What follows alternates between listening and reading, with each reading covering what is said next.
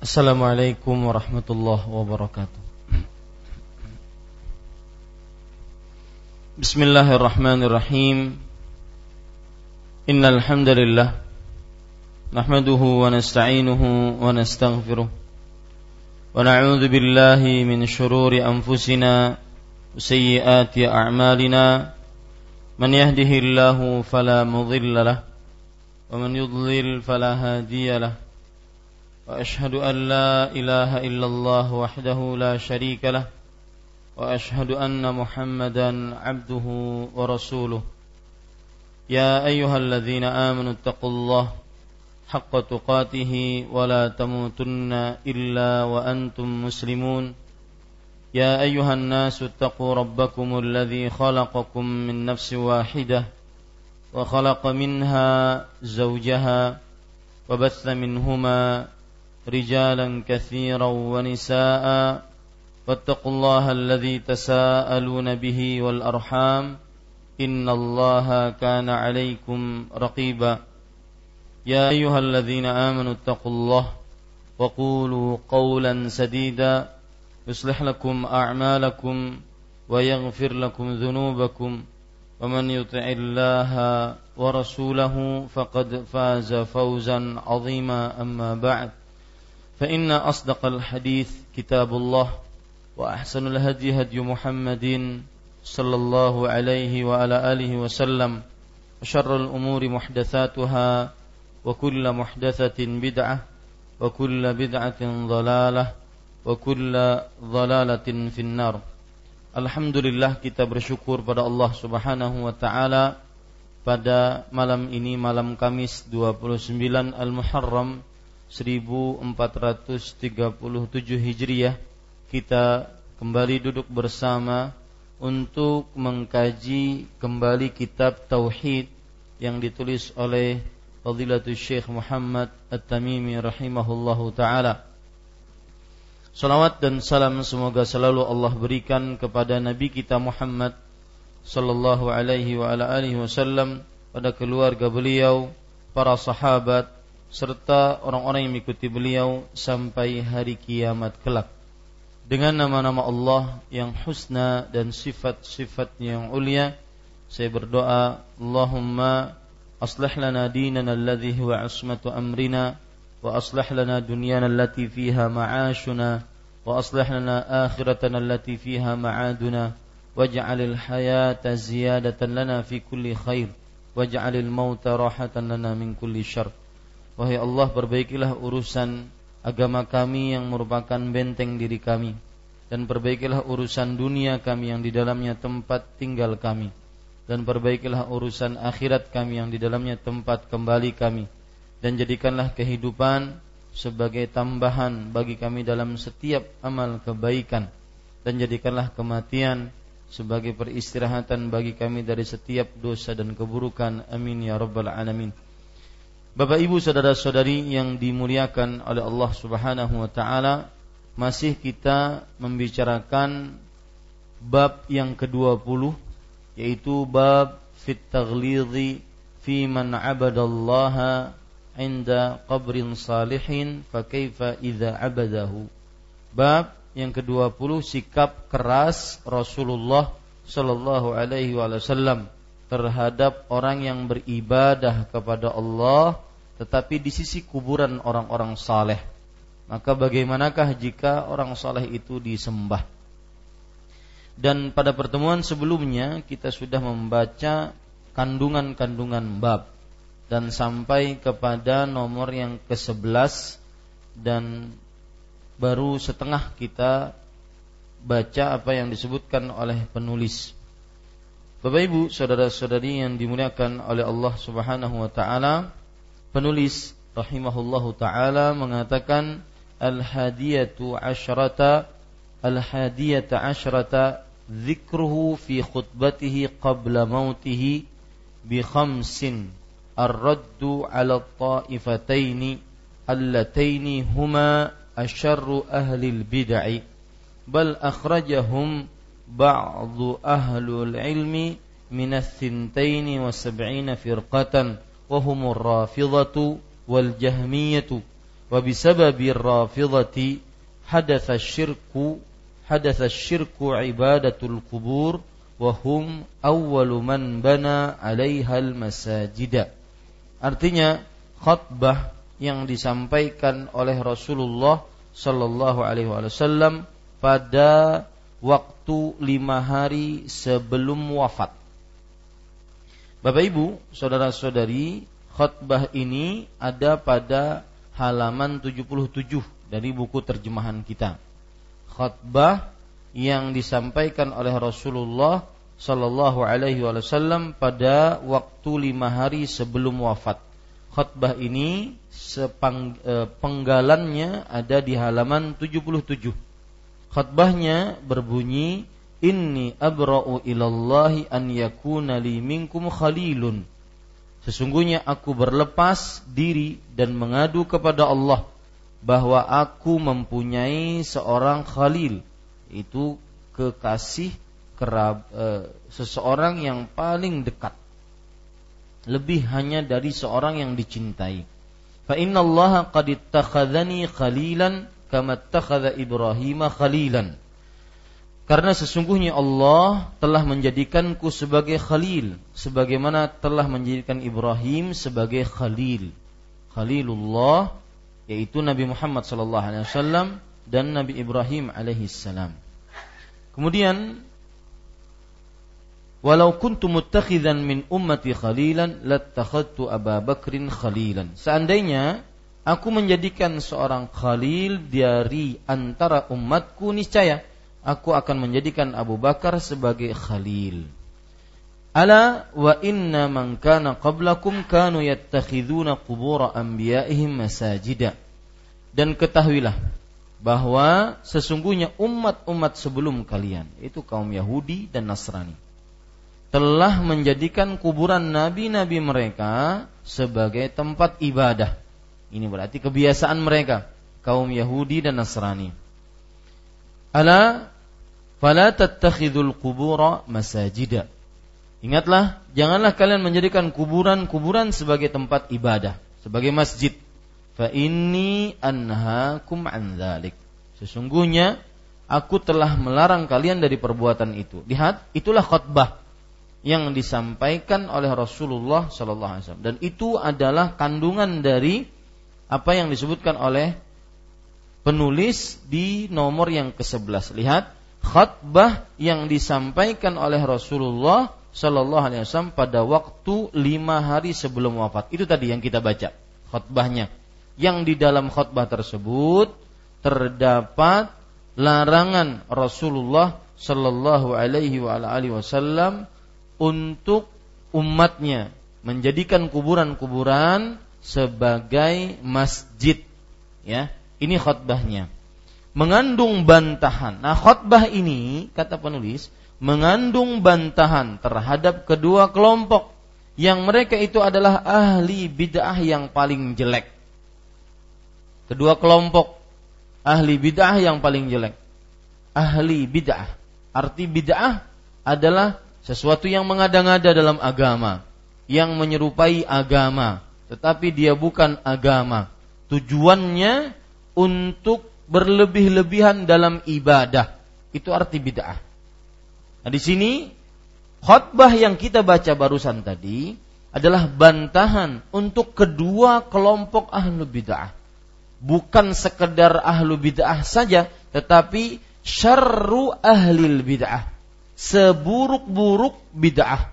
Makanya pada pertemuan sebelumnya mungkin saya perbaiki terjemahannya bantahan terhadap kedua kelompok yang mereka itu ada ahli bid'ah yang paling buruk, bukan paling jelek, paling buruk. Bahkan sebagian ulama menyatakan bahwa mereka itu di luar 72 golongan dalam umat Islam.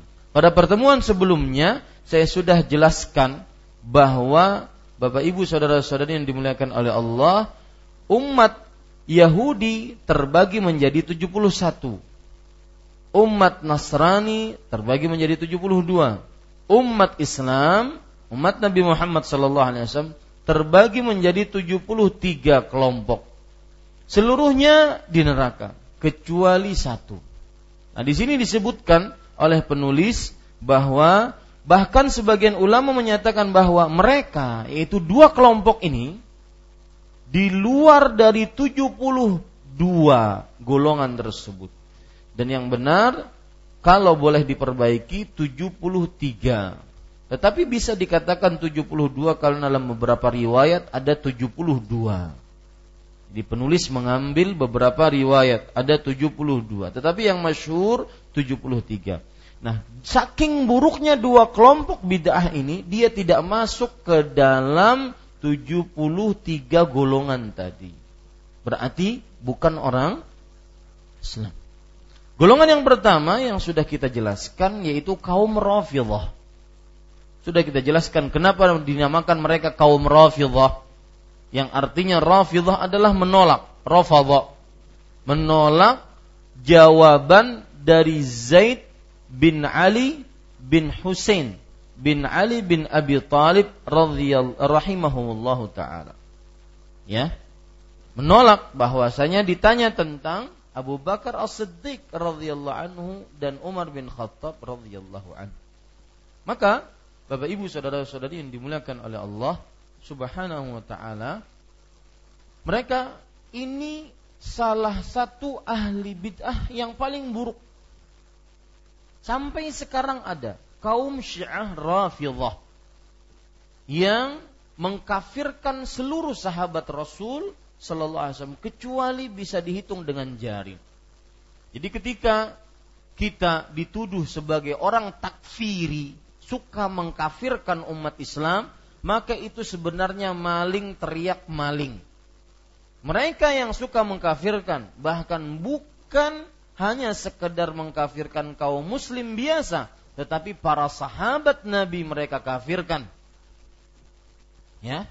Sahabat Nabi mereka kafirkan, bahkan bukan hanya sekedar orang-orang biasa dari sahabat Nabi, tetapi sahabat Nabi yang terkemuka, Abu Bakar, Umar, Utsman, mereka kafirkan. Maka para ikhwan yang dirahmati oleh Allah Subhanahu wa taala, itulah kaum Rafidhah. Dan sudah saya jelaskan bahwa asal yang membuat kelompok Rafidhah ini adalah Abdullah bin Saba dari Yahudi yang berpura-pura dan bermunafik masuk dalam agama Islam. Salah satu keyakinan kaum Rafidhah yang sangat buruk adalah mereka gulu fi ahlil bait Gulu terhadap gulu apa artinya? Berlebih-lebihan. Gulu terhadap para kerabat Rasulullah Sallallahu Alaihi Wasallam. Seperti gulu mereka terhadap Ali bin Abi Thalib radhiyallahu anhu yang menyatakan yang mereka menyatakan bahwa Ali bin Abi Thalib adalah Allah Ar-Rahman. Kemudian mereka juga gulu terhadap imam-imam mereka yang 12 imam mereka lebih utama dibandingkan para rasul dan para nabi. Bahkan lebih utama dibandingkan para malaikat. Dan ini termaktub dalam kitab-kitab mereka.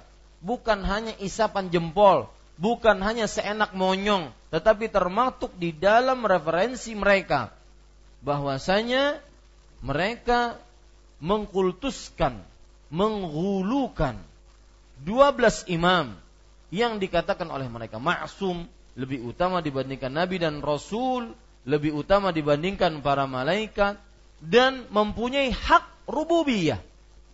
Mempunyai hak penciptaan, al-khalq, pengaturan, at-tadbir dan pen, pe, kekuasaan al-mulk. Ini salah satu sikap gulu mereka.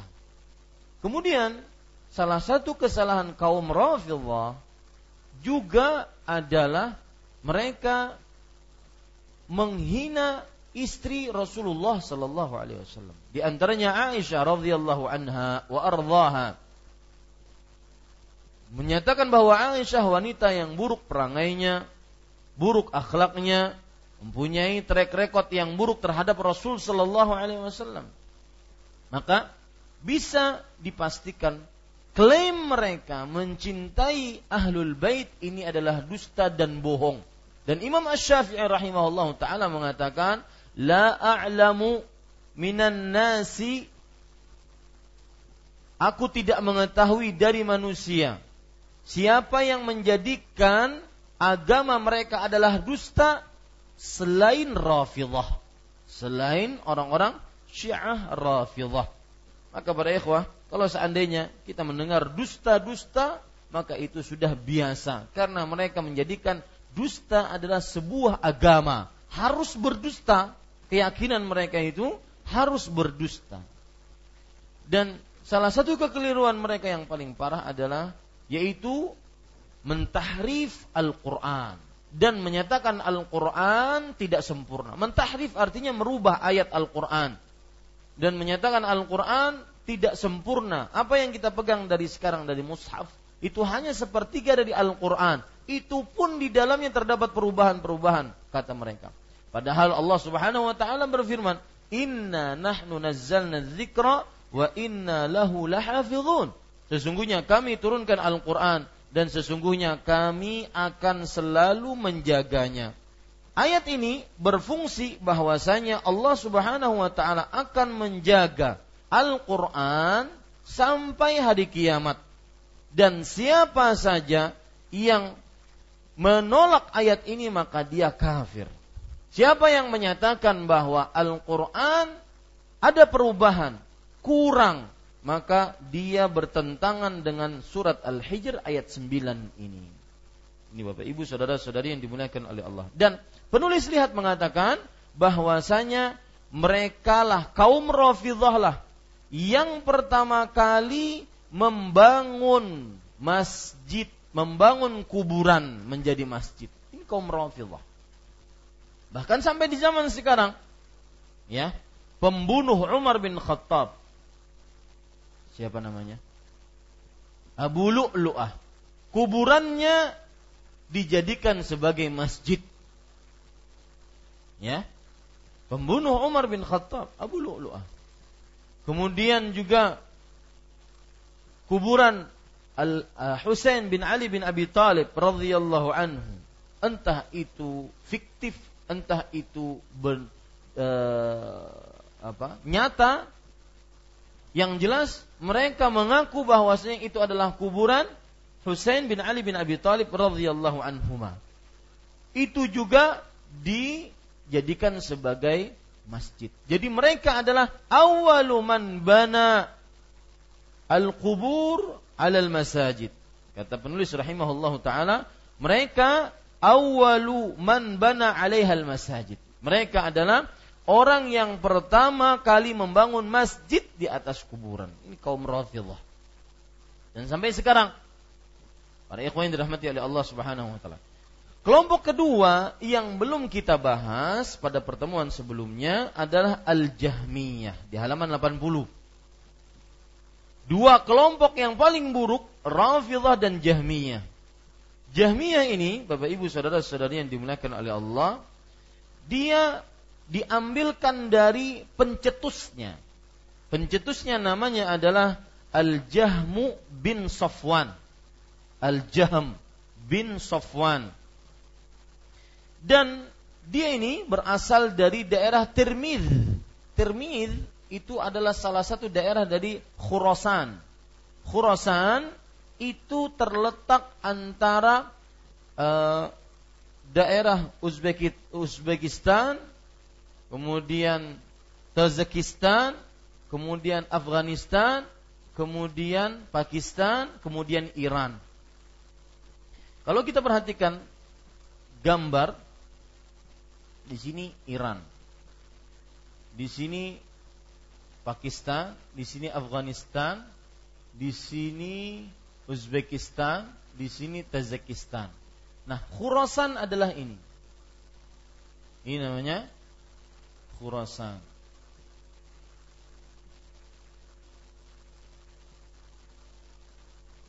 Ya, ini namanya Khurasan. Nah, Tirmidz adalah salah satu bagian daripada Uzbekistan. Makanya Imam Tirmidzi Imam At-Tirmidzi itu salah satu ahli hadis yang mempunyai kitab Al-Jami' ya, berasal dari Uzbekistan ini. Bukan orang Arab. Jaham bin Safwan. Di sini Iran, sini uh, Pakistan, sini Afghanistan, ya. Di sini Tajikistan. Nah, Jahmiyah ini pencetusnya Al-Jaham bin Safwan At-Tirmidzi.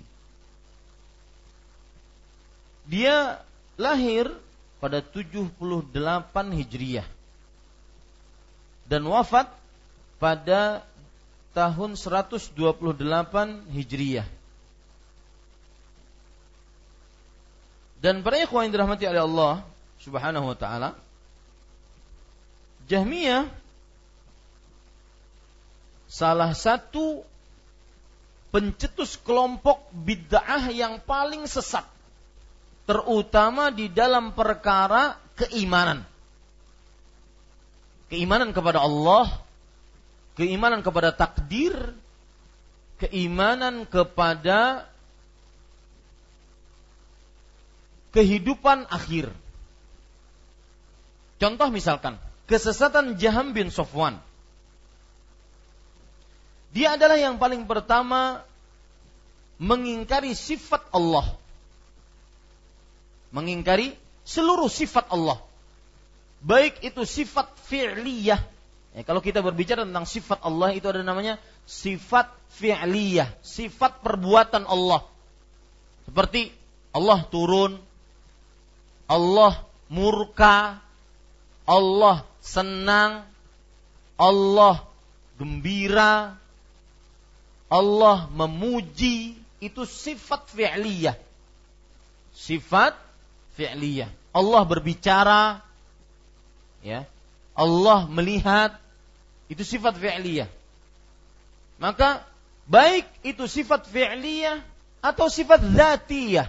Sifat zatiyah seperti Allah mempunyai pendengaran, penglihatan, mempunyai tangan, mempunyai wajah, mempunyai ketela, e, telapak kaki, itu sifat zatiyah yang Allah dan Rasulnya beritahukan sendiri. Ini Jahm bin Sofan menolak ini. Allah tidak punya sifat. Ya, kata mereka, Allah tidak punya sifat. Makanya Jahm bin Sofan mengatakan, Allah tidak menjadikan Nabi Ibrahim sebagai khalil, sebagai kekasih yang mulia, sebagai orang yang paling dicintai lebih daripada mahabbah. Kenapa? Karena Allah kalau mencintai berarti Allah seperti makhluk, kata dia. Makanya mustahil Allah menjadikan Ibrahim sebagai khalil. Hadis yang merupakan wasiat Rasulullah, khutbah Rasulullah lima hari sebelum meninggal dia tolak ya dia tolak. Kemudian Jaham bin Sofan juga mengatakan bahwa Allah Subhanahu wa taala tidak pernah berbicara. Tidak pernah berbicara. Jadi ketika Allah Subhanahu wa taala berfirman di dalam Al-Qur'an, "Wa kallamallahu Musa taklima." Dan Allah Subhanahu wa taala berbicara kepada Musa dengan sebenar-benarnya. Surah An-Nisa ayat 164. Ayat ini dia tolak ini adalah kekafiran dan para ulama tidak berbeda pendapat akan kafirnya Jaham bin Sofwan. Ya, ini para ikhwas sekalian. Makanya dia mengingkari sifat cinta untuk Allah. Karena kalau cinta itu berarti orang cinta itu apa? Rasa yang ada dalam diri untuk mencintai seseorang. Maka kata dia mustahil Allah punya cinta ini. Karena Allah Al-Hayy Al-Qayyum kata dia. Akan tetapi kita sebagai umat Islam, umat Nabi Muhammad SAW ketika diberitahukan ayat Al-Quran, Allah mencintai orang-orang yang sabar. Inna Allah yuhibbus sabirin. Allah mencintai orang-orang yang bersuci. Inna Allah yuhibbut tawabin wa yuhibbul mutatahirin. Mencintai orang yang suka bertobat dan orang yang suka bersuci. Menunjukkan kita wajib untuk mengimaninya. Allah mencintai Berarti Allah punya rasa cinta. Tidak seperti Jaham bin Sofwan yang mengatakan Allah tidak mencintai dan Allah tidak berbicara. Kemudian, para ikhwan yang dirahmati oleh Allah Subhanahu wa taala. Para ikhwah, perhatikan baik-baik. Jaham bin Sofwan dia ini mempunyai guru. Gurunya siapa? Al-Ja'ad bin Dirham. Ya, Al-Ja'ad bin Dirham. Ja'ad bin Dirham mempunyai guru. Gurunya siapa? Aban bin Sam'an. Aban bin Sam'an. Dan Aban mengambil bid'ahnya ini dari siapa? Labid bin A'sam al-Yahudi yang menyihir Rasulullah sallallahu alaihi wasallam. Ah, nurun. Makanya para ulama mengatakan likulli qaumin waris. Setiap orang, setiap kaum ada pewarisnya. Ya, Kesesatan ada yang mewarisinya, kebaikan ada yang mewarisinya. Likulli qaumin waris. Setiap kaum ada yang mewarisinya. Jaham bin Safwan mewarisi dari gurunya Ja'ad bin Dirham. Ja'ad bin Dirham mewarisi dari gurunya Aban ibn Sam'an. Aban bin Sam'an mewarisinya dari Labid bin A'sam. Labid bin A'sam seorang Yahudi yang mensihir Rasulullah sallallahu alaihi wa ala alihi wasallam. Dan Yahudi mentatil, meniadakan sifat Allah. Maka wajar kalau Jaham bin Sofwan menadakan sifat Allah. Kata mereka, kata Jaham bin Sofwan, Allah itu tidak di atas, tidak di bawah, tidak di kanan, tidak di kiri, tidak di dalam, tidak di luar. Hah? Tidak di depan, tidak di belakang. Berarti apa? Tidak ada. Maka Jam bin Sofwan sebenarnya dia menyembah ma'dum, menyembah Tuhan yang tidak ada. Ini para ikhwan yang dirahmati oleh Allah Subhanahu wa taala. Kalau kita perhatikan madhab Jaham bin Sofwan dan sebelumnya saya ingin mengingatkan nikmatnya hidayah. Ini saya teringat tatkala masih kuliah di bangku kuliah. Di waktu itu ada pelajaran namanya pelajaran firok firok itu adalah kelompok-kelompok. Kelompok-kelompok Islam. Biasanya yang kita pelajari setelah mempelajari kelompok-kelompok Islam yang benar kita akan mempelajari kelompok-kelompok Islam yang sesat. Maka pada saat itu kita mempelajari kelompok-kelompok Islam yang sesat. Wallahi Pak yang ada cuma mengelus-ngelus dada. Dan banyak-banyak mengucapkan alhamdulillah alladzi hadana li hadza wa ma kunna linahtadiya laula an hadanallah. Segala puji hanya milik Allah yang telah memberikan petunjuk kepada kita untuk agama ini dan kita tidak akan pernah mendapatkan petunjuk kecuali ketika setelah Allah memberikan petunjuk kepada kita.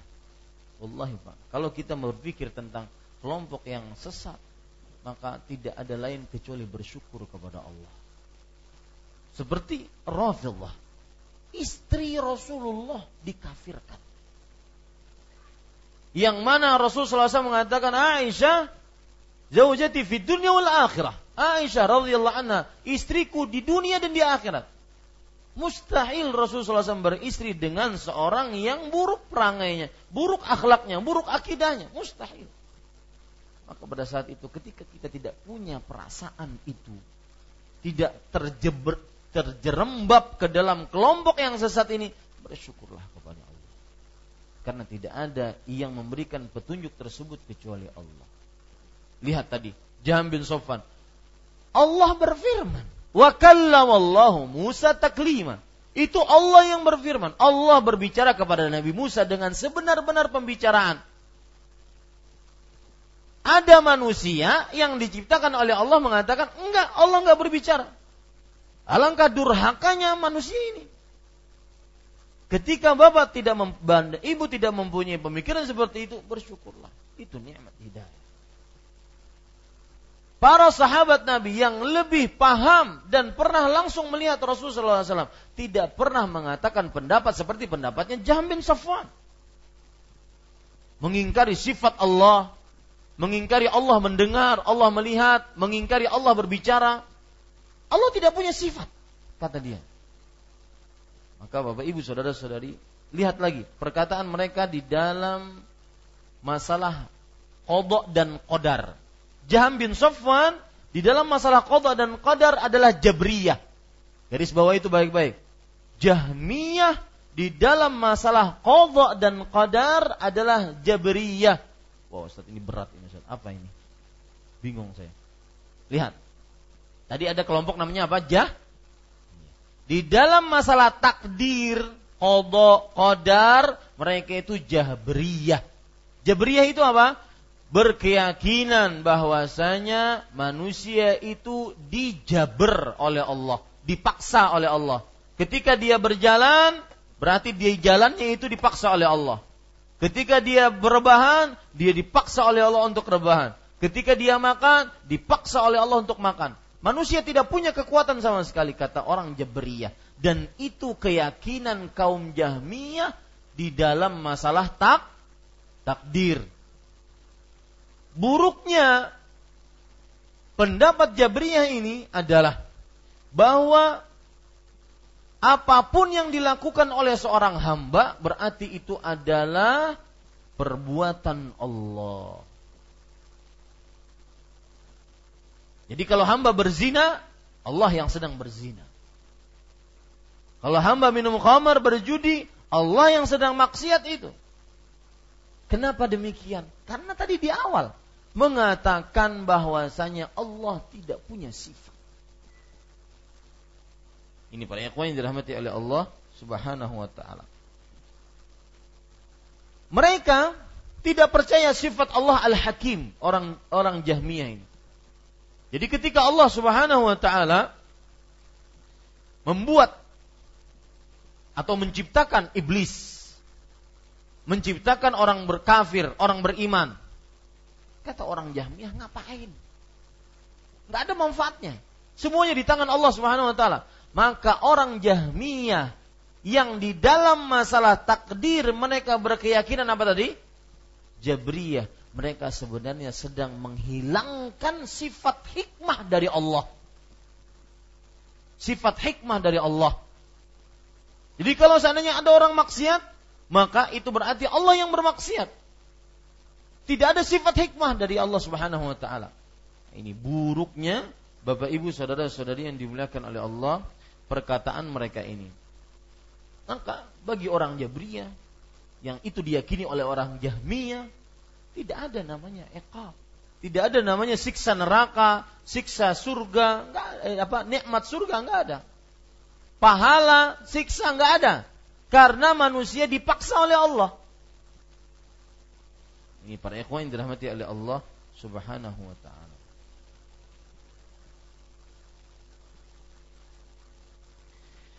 Kemudian Bapak Ibu saudara-saudari yang dimuliakan oleh Allah Subhanahu wa taala. Mereka Orang Jahmiyah di dalam masalah iman mengatakan bahwa iman orang muslim tidak akan pernah berturun. Apa pun yang dia lakukan selama dia bersyahadat maka tidak akan pernah berkurang imannya. Ini disebut sebagai sifat irja. Irja. Irja itu berkeyakinan bahwa apabila seorang beriman maka tidak akan pernah berkurang keimanannya apa pun maksiat yang pernah dia kerjakan.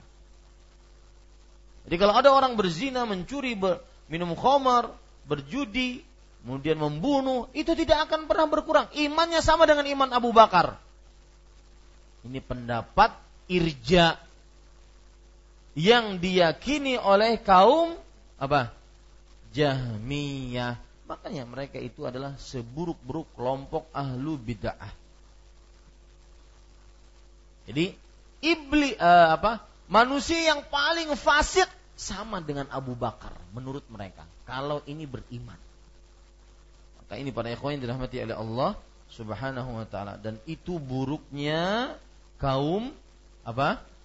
Jahmiyah. Syekhul Islam Ibnu Taimiyah rahimahullahu taala mengatakan inna jami'al bid'i asluha minar rafidah. Seluruh perbuatan bid'ah asalnya dari kaum rafidah. Seluruh perbuatan bid'ah. Baik dalam akidah, dalam ibadah seluruhnya berasal dari kaum Rafidhah. Makanya beliau juga mengatakan, "Innahum syarru tawaifi ahli bidah." Sesungguhnya mereka adalah yaitu kaum Rafidhah adalah kelompok yang paling buruk, paling sesat. Ini para ikhwan yang dirahmati oleh Allah Subhanahu wa taala. Di sini penulis mengatakan, "Wa bisababi Rafidhah hadatsa syirk." Dan karena Rafidhah lah kemusyrikan ada. Ya, kemusyrikan terjadi dan penyembahan kuburan terjadi. Ini menunjukkan bahwasanya kaum Rafidhah yang pertama kali membuat kuburan menjadi masjid.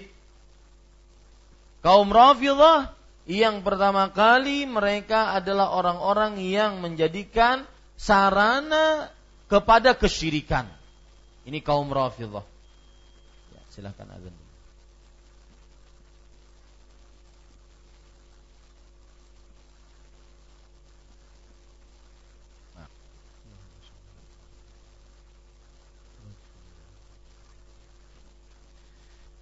Kita lanjutkan Bapak Ibu Saudara-saudari, lihat dan karena Rafidhah lah kemusyrikan dan penyembahan kuburan terjadi.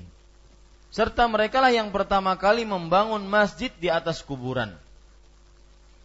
Ini adalah pernyataan yang merupakan pernyataan tegas dari penulis. Kaum Rafidhah lah yang membangun masjid di atas kuburan. Dan para ikhwah, saya akan bacakan sekarang perkataan-perkataan para ulama yang mungkin masih tidak percaya. Karena saya dengar bahwa setelah kita membicarakan masjid tidak boleh dibangun di atas kuburan, maka sebagian orang-orang yang di luar sana sudah mulai mengatakan hati-hati itu terhadap masjid Imam Syafi'i. Ya, Perhatikan baik-baik. Kita tidak membawa hal yang baru. Ini yang disebutkan oleh ulama-ulama Islam. Saya akan bacakan sekarang perkataan-perkataan para ulama. Di antaranya perkataan Syekhul Islam Ibnu Taimiyah rahimahullah. Amma bina'ul masajidi 'alal qubur. Adapun bangunan-bangunan atau membangun masjid di atas kuburan faqad sarraha amatut tawaifi bin nahyi anhu. Maka sungguh seluruh madhab-madhab yang ada telah ber mempunyai pernyataan tegas tentang larangan tersebut. Mutaba'atan lil ahaditsis sahihah. Sebagai bentuk pengikutan terhadap hadis-hadis yang sahih. Wasarraha ashabuna wa ghairuhum min ashabi malikin wasyafi'i bitahrimih dan madhab kami itu madhab hambali dan juga pengikut madhab maliki dan syafi'i menyatakan dengan tegas akan keharaman ini Qala wala raiba fil qat'i bitahrimih. Beliau mengatakan tidak ada keraguan di dalamnya tentang tegasnya pengharaman akan hal ini. Ya. Kemudian beliau mengatakan, "Wahadil masajidu al-mabniyatu ala quburil anbiya'i was salihin awil muluki wa ghairihim tata'ayyanu izalatuha bihadmin wa ghairih." Artinya, dan masjid-masjid ini yang dibangun di atas kuburan orang-orang kuburan para nabi dan orang-orang soleh atau para raja atau selain mereka wajib dihilangkan. Wajib dihancurkan. Hada mimma la a'lamu fihi khilafan bainal ulama'il ma'rufin. Ini sesuatu yang aku tidak mengetahui. Terjadi perbedaan di antara para ulama yang terkenal. Lihat, ulama-ulama yang mengatakan itu, di antaranya juga Imam Ibnu Qayyim, murid beliau. Beliau mengatakan, yajibu hadmul qibab allati buniyat 'alal qubur.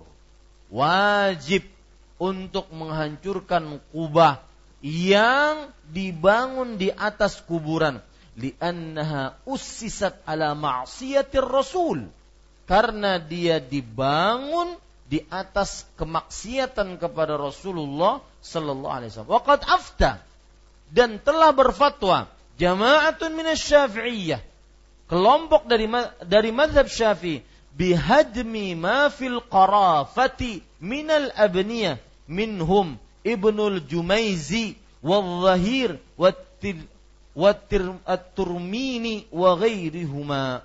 Di antaranya dan telah berfatwa sekelompok dari mazhab Syafi'i untuk menghancurkan apa yang ada di dalam Al-Qarafatah sebuah tempat yang di situ terdapat bangunan di atas kuburan di antaranya Al-Jumaizi, Al-Zahir, At-Tirmini dan selain mereka berdua.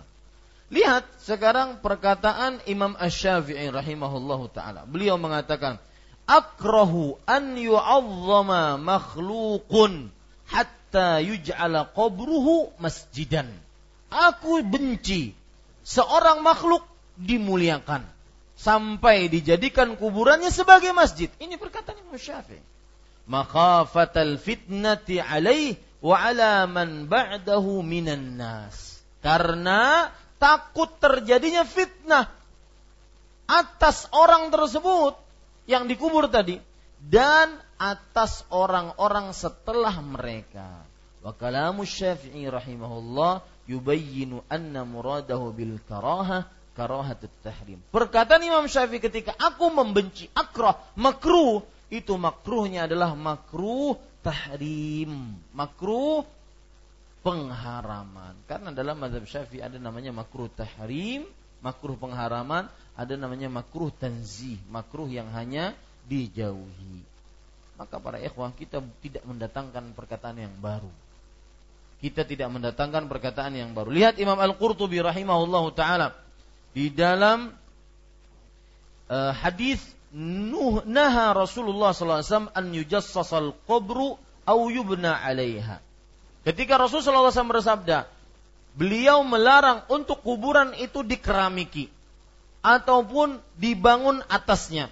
Wa bidhahiri hadzal hadis qala Malikun wa karihal binaa wal jassa 'alal qubur wa qad ajazahu ghairuhu wa hadzal hadis hujjatun.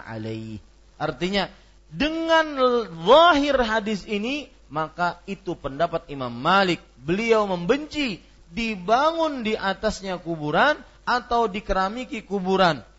Waqat ajazahu ghairahu. Sebagian ada yang membolehkannya dan hadis tadi menjadi pemberat bagi mereka, bukan menjadi penolong penguat bagi mereka. Ini para ikhwah yang dirahmati oleh Allah. Itu mazhab Maliki karena Imam Al-Qurtubi bermazhab Maliki. Maka ini bukan perkara baru.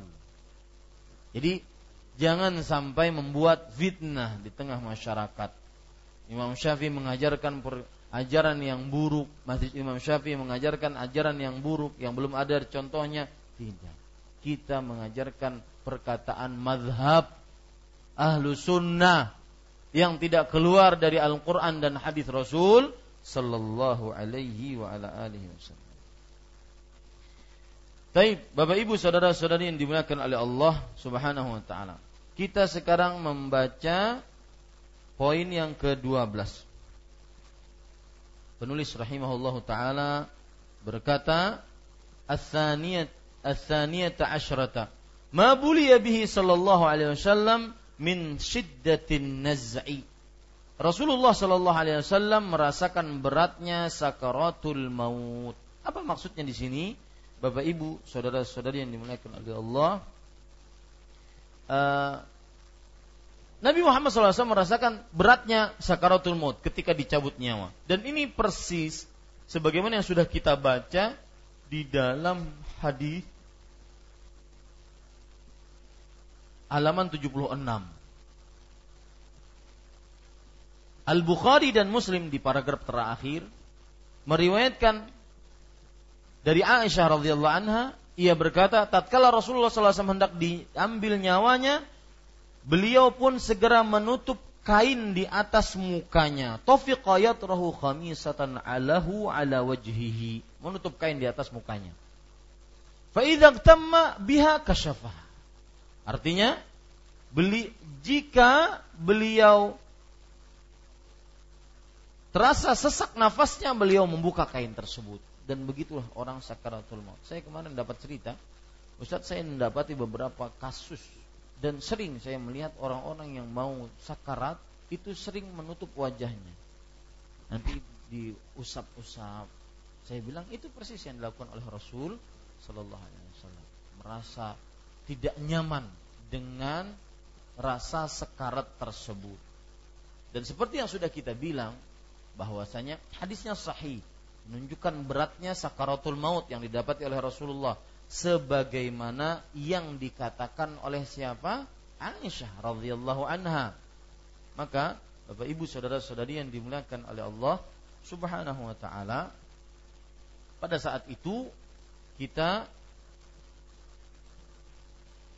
akan mengetahui beratnya Rasulullah SAW dan sudah kita bahas bahwa seorang mukmin ketika nyawanya keluar dari dari badannya dia seperti air yang keluar dari mulut teko. Bagaimana kita menggabungkan dengan beratnya sakaratul maut yang dirasakan oleh Rasulullah SAW itu bahwa Nabi Muhammad SAW adalah nabi dan seorang nabi diuji lebih luar biasa dibandingkan makhluk-makhluk selainnya. Itu jawabannya. Lihat di sini penulis mengatakan bahwasanya Rasulullah sallallahu alaihi wasallam merasakan beratnya sakaratul maut. Di dalam tanda kurung di situ adalah manusia biasa. Saya tidak sependapat dengan ini dalam artian tidak ada disebutkan di dalam buku aslinya. Rasulullah SAW merasakan beratnya sakaratul maut karena memang beliau nabi yang lebih berat ujiannya dari manusia-manusia biasa. Ini para ikhwah.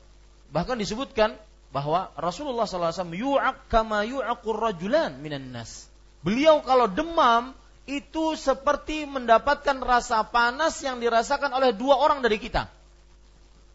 Kalau rasa panas, siapa yang kedokteran di sini? Panas paling tinggi itu berapa manusia bisa me, bisa merasakannya, Pak? 40. Ya, 40 ya. 40. Kalau sudah lewat 40 mungkin sudah tidak sadar. Anak-anak juga kalau sudah lewat 40 mungkin akan step, tidak sadar dia. Nah Rasulullah SAW mendapatkan lebih dua kali lipat dari 40. Ini ujian yang didapati oleh Rasulullah SAW untuk apa? Untuk mengangkat derajat. Ini para ikhwan yang dirahmati oleh Allah Subhanahu wa taala. Makanya disebutkan oleh para ulama, li ajli an yanala a'la darajatis sabr. Untuk agar mendapatkan derajat kesabaran. Ini para ikhwan yang dirahmati Allah. Dan seorang manusia ini patut diingat perkara menarik. Ada beberapa hal tentang musibah. Yang pertama, musibah itu mengangkat derajat. Kalau seandainya takdir Allah, manusia ini sampai tingkatan surga di sini. Ternyata dilihat dari amalnya nggak sampai, kecuali sampai sini maka dia akan diangkat derajatnya dengan apa? Musibah, ujian. Ini salah satu fungsi musibah.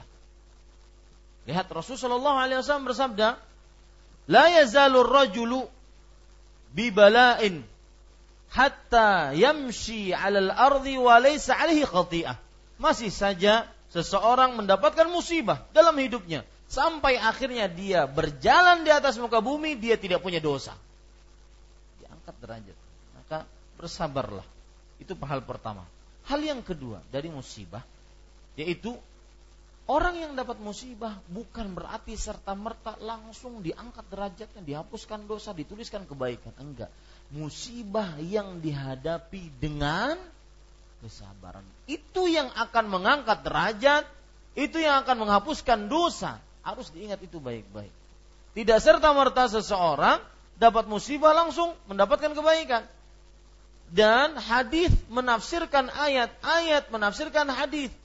Dalil menafsirkan satu dengan yang lainnya. Memang ada dalil yang menunjukkan hadis riwayat Bukhari, "Man yuridillahu bihi khairan yusib minhu." Barang siapa yang diinginkan kebaikan oleh Allah, maka Allah akan mengujinya. Allah akan mengujinya.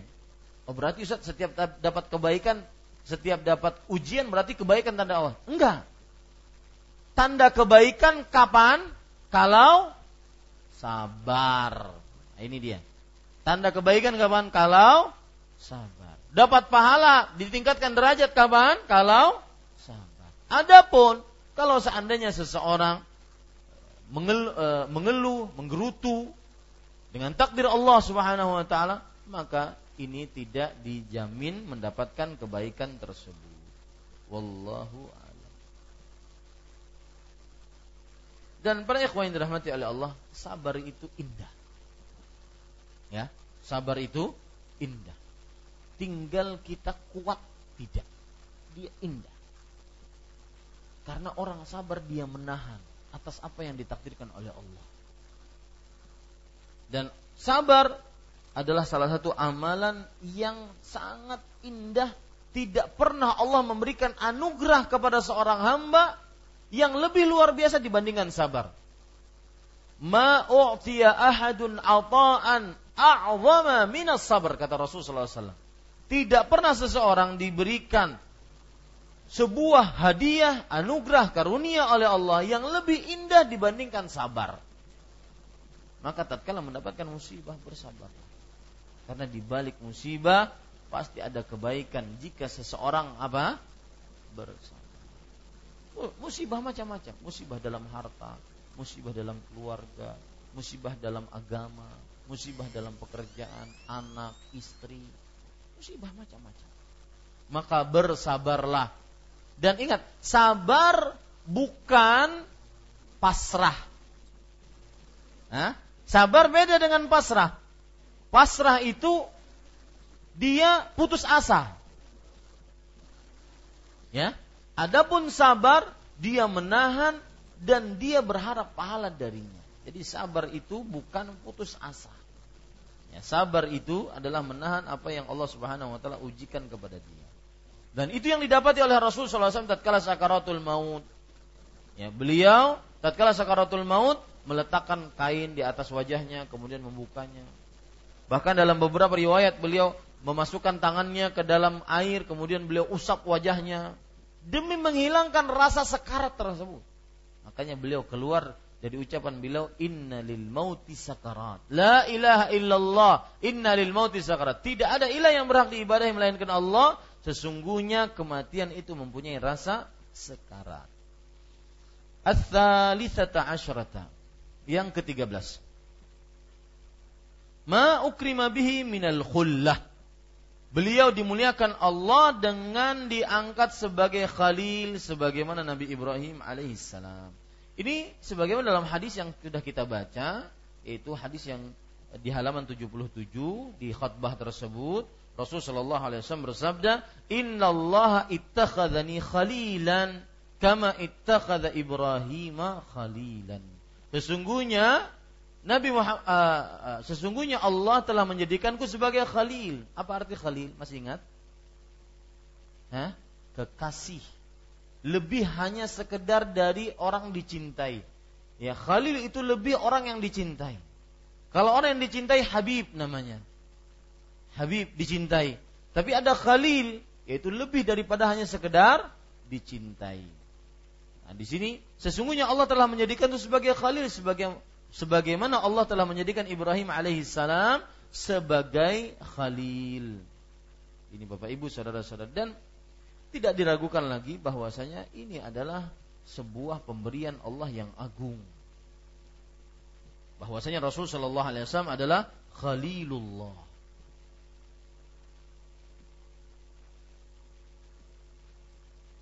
Dan perlu diingat, Bapak Ibu saudara-saudari yang dimuliakan oleh Allah, ketika Rasul sallallahu alaihi wasallam dijadikan oleh Allah Khalilullah itu tidak sembarangan.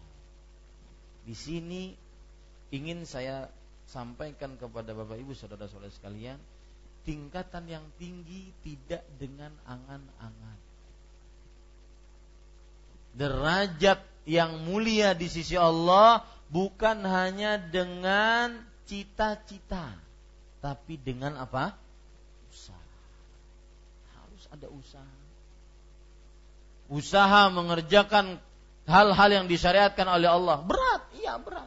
Sholat, tepat pada waktu, berjamaah. Apalagi mungkin kalau bapak-bapak yang ada di pasar, di sekeliling yang nggak ada yang sholat, berat.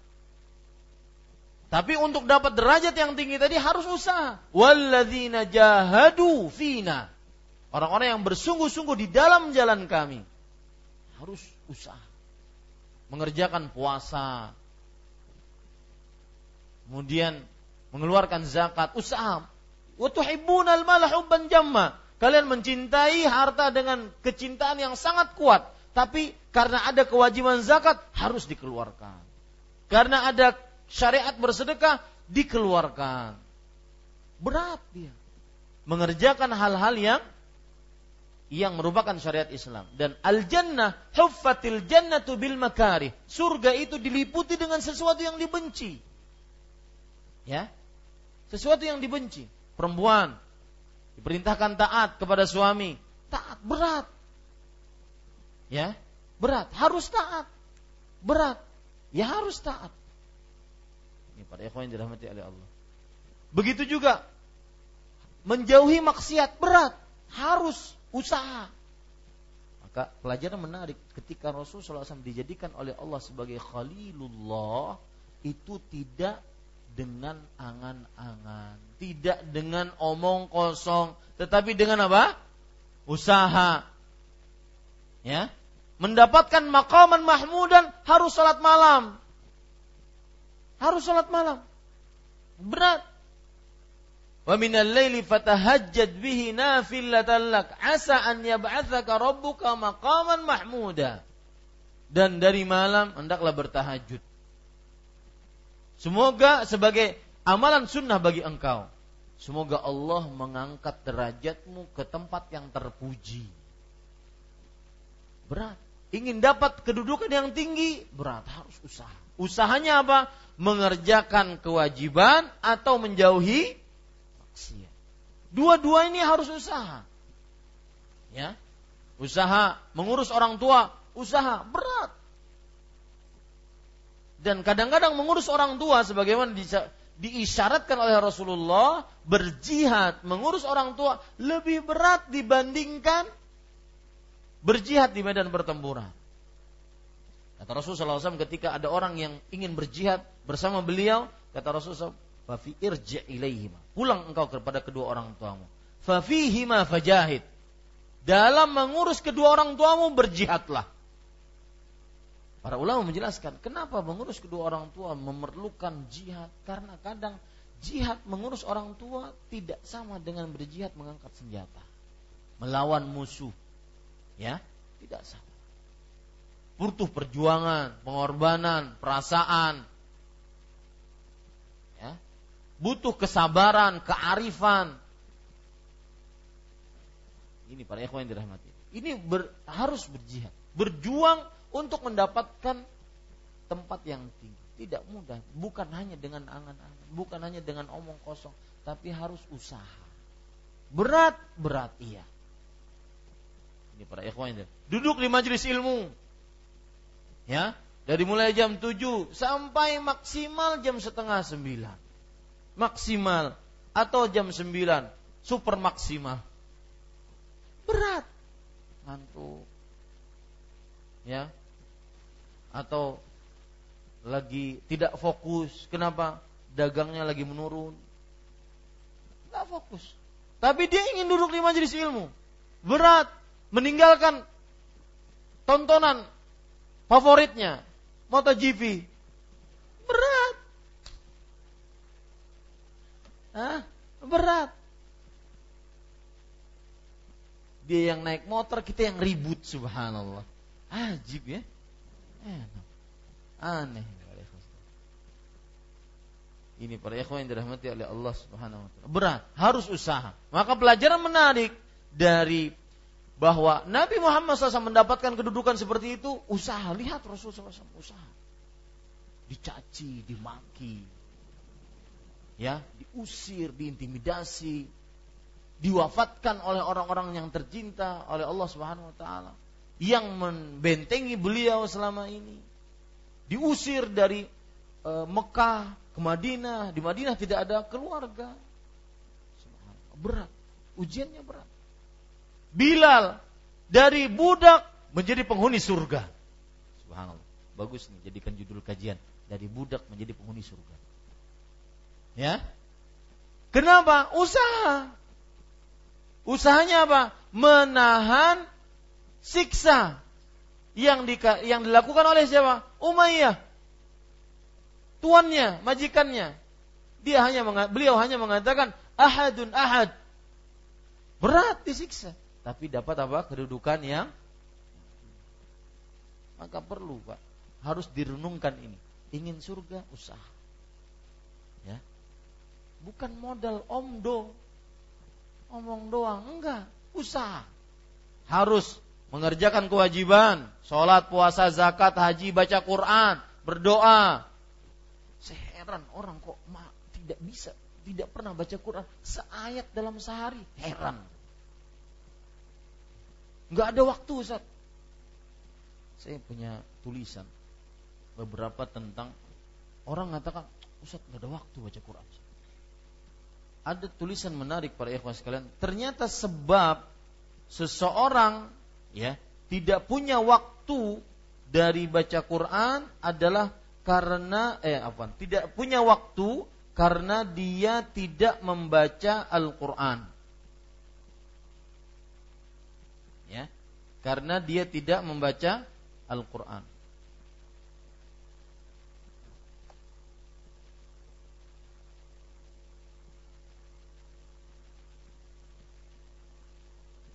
Sebentar ya. Sebentar saja. Harus usaha.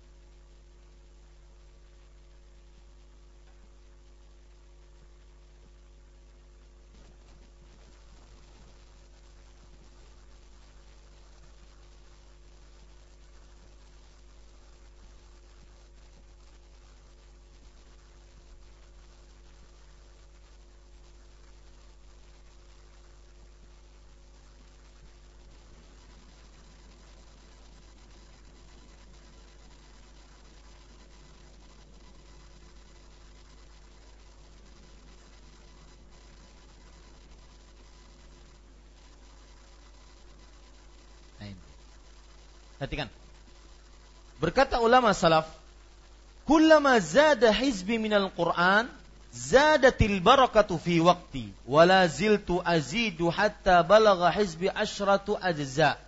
Perhatikan. Sebagian ulama salaf mengatakan, setiap bacaan rutinku terhadap Al-Quran bertambah, maka bertambah berkah waktuku. Ya, dan masih saja aku menambah sampai bacaan rutinku menjadi 10 hizib. Berkata Ibrahim ibn Al-Abdul Wahid Al-Maqdisi saat memberi wasiat kepada Adhiya Al-Maqdisi ketika ingin pergi menuntut ilmu. Akthir min kiraatil Quran wala tatrukhu fa innahu yatayassaru laka alladhi tatlubu ala qadri ma taqra. Lihat subhanallah. Yang sulit menghafal, yang sulit belajar, masuk telinga kanan, keluar lagi dari telinga kanan. Kadang keluar dari telinga kiri, keluar telinga kanan ya? Tebulik coba perhatikan. Banyak ki baca Quran. Dan ingat jangan diwaswasi oleh syaitan. Ustaz ada tahu artinya kayak apa? Biarkan. Baca banyak ki baca. Lihat. Ini Adhiya Al-Maqdisi, seorang ulama besar. Sebelum beliau menuntut ilmu, ternyata beliau diberikan wejangan oleh Ibrahim ibn Abdul Wahid Al-Maqdisi. Perbanyaklah membaca Al-Quran dan jangan meninggalkannya karena sesungguhnya akan mudah bagi seseorang menggapai sesuatu yang ia inginkan sesuai dengan kadar bacaan dari Al-Quran. Ya, sesuai dengan kadar bacaan dari Al-Quran. Ini termasuk di dalamnya rezeki. Ya, termasuk di dalamnya rezeki.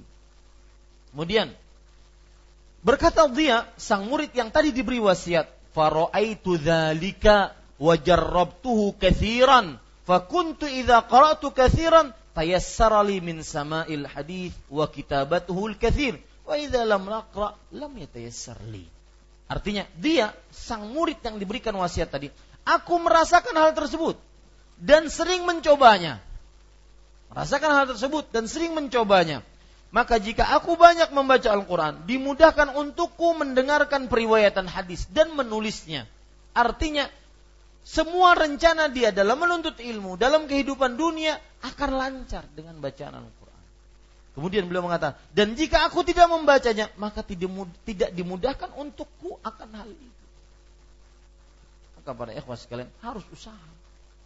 Orang di pesawat saja usaha baca koran. Iya, kan kalau lagi take off itu lampu semua dimatikan. Ada lampu sorot di atas Baca koran dia usaha. Sampai miring-miring. Usaha. Sayangnya baca koran.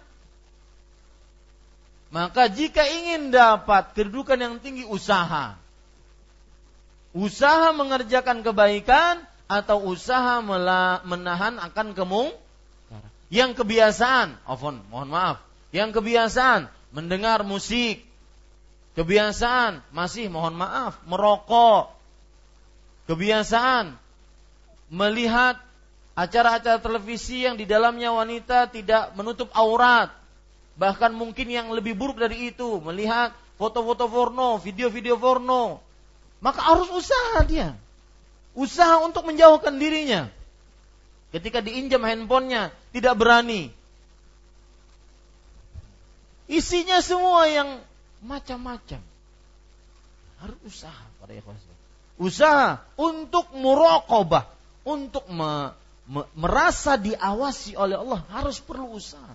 As-sabru bis uh, bitasabbur wal hilmu bitahallum. Sabar dengan usaha berusaha sabar, mendapat ilmu menjadi orang berilmu dengan belajar. Maka usaha dengan makanya Imam Syekhul Islam Ibnu Taimiyah mengatakan bisabri wal yaqini tunalul imamatu fid dini.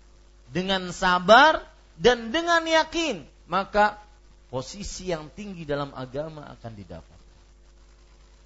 Kepada ikhwah sekalian ini pelajaran menarik yang ke-13 ini karena sebagian orang ada ya, lihat, sebagian orang ada berdoa, ya Allah, berikan rezeki. Ya Allah, ampuni. Tapi kelakuannya di luar doa beda dengan permintaannya. Bagaimana Allah mau memberikan rezeki kalau dia dia adalah hamba durhaka kepada Allah? Bagaimana Allah mau menurunkan ampunan untuknya kalau dia adalah hamba yang maksiat kepada Allah? Ini namanya beda ucapan dengan tingkah laku.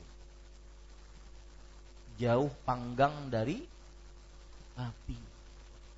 Ini para ikhwan yang dirahmati oleh Allah harus ingin jadi Khalilur Rahman, lihat Rasul SAW, Nabi kita Muhammad SAW mengatakan, "Lau kuntu muttakhidan khalilan lattakhadtu Abu Bakrin khalil." Ini penting. Kalau aku menjadikan ada seorang dari umatku yang aku jadikan khalil, kekasih yang mulia, maka niscaya aku akan menjadikan siapa? Abu Bakar sebagai khalil. Apakah Abu Bakar dijadikan oleh Rasul SAW sebagai khalil? Leha-leha? Usaha. Ya harus usaha. Apa usahanya? Usahanya iman yang sangat kokoh di dalam hati Abu Bakar as Dan perkara menarik Pak. Disebutkan oleh Bakar bin Abdullah Al-Muzani, seorang tabi'i. Bahwa Abu Bakar itu tidak seperti Bilal. Disiksa baru dapat kemuliaan. Tidak seperti Khabab. Disiksa dapat kemuliaan. Tidak seperti Sumayyah. Disiksa dapat kemuliaan tidak seperti Yasir, disiksa dapat kemuliaan. Enggak. Abu Bakar tidak mati syahid. Seperti Umar, seperti Utsman radhiyallahu anhu. Abu Bakar As-Siddiq radhiyallahu anhu tidak terkenal dengan banyak puasa dan banyak sholat. Tetapi kenapa? Kalau dirunut manusia, Rasul, Nabi, Abu Bakar. Baru setelah seluruhnya, seluruh manusia. Kenapa Abu Bakar mendapatkan kedudukan seperti itu? Usaha iman. Iman. Ketika misalkan orang kafir Quraisy mengatakan, tuh temanmu Muhammad SAW mengaku melakukan Isra dan Mi'raj dalam satu malam. Percaya kamu? Lihat Abu Bakar menjawab, In kana qama qala wa huwa ab'adu min dhalik fa Kalau seandainya yang mengatakan itu Muhammad sallallahu alaihi wasallam dan lebih jauh dari itu aku percaya. Ini usaha, perlu usaha. Ini para ikhwas sekalian, surga tidak didapat dengan angan-angan, tetapi surga didapat dengan apa? Usaha.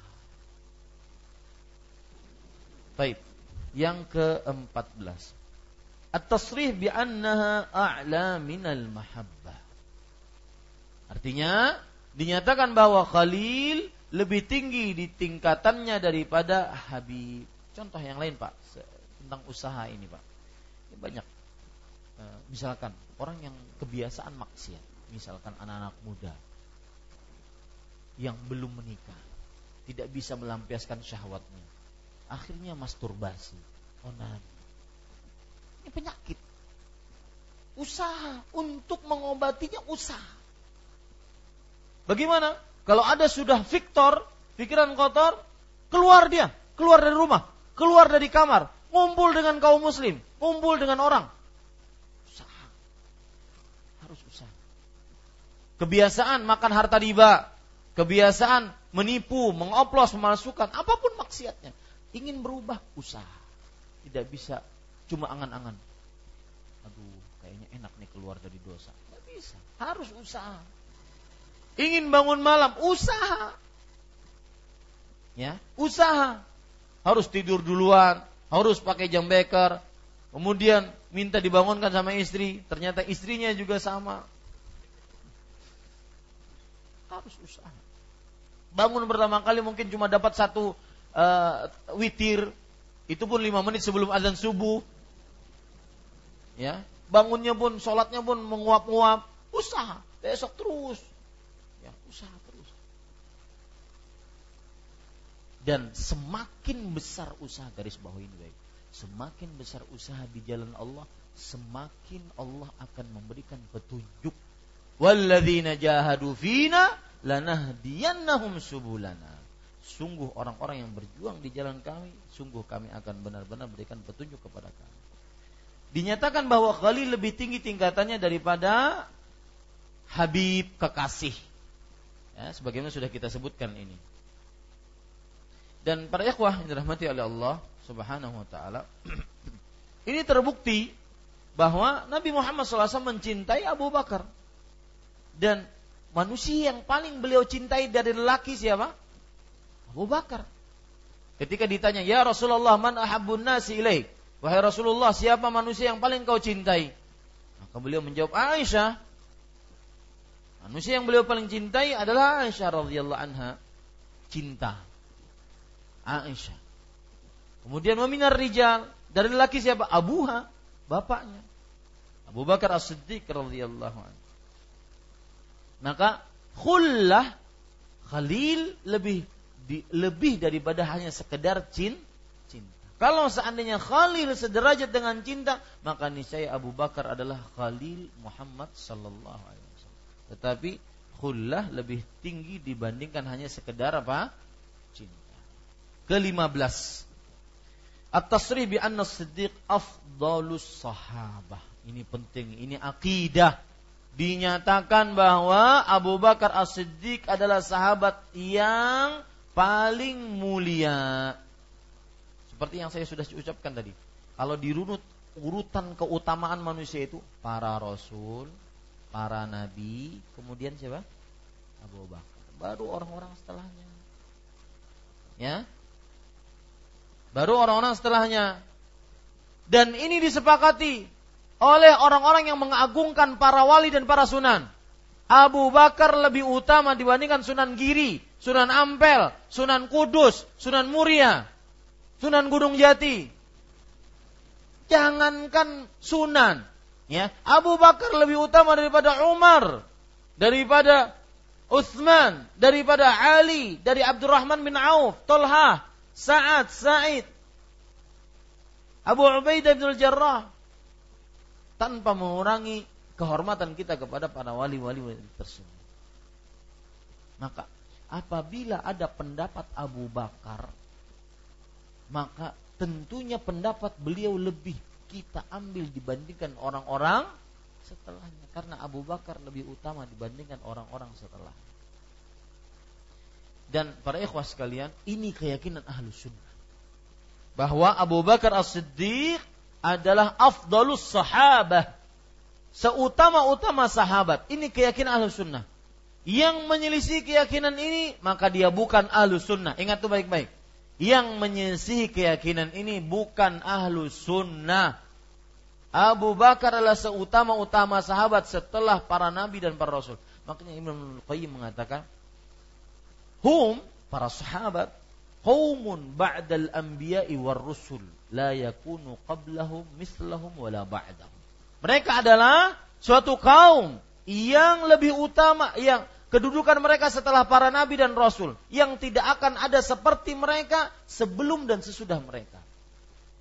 Tidak akan ada seperti sahabat-sahabat Rasulullah sebelum dan sesudah sahabat-sahabat Rasulullah sallallahu alaihi wasallam.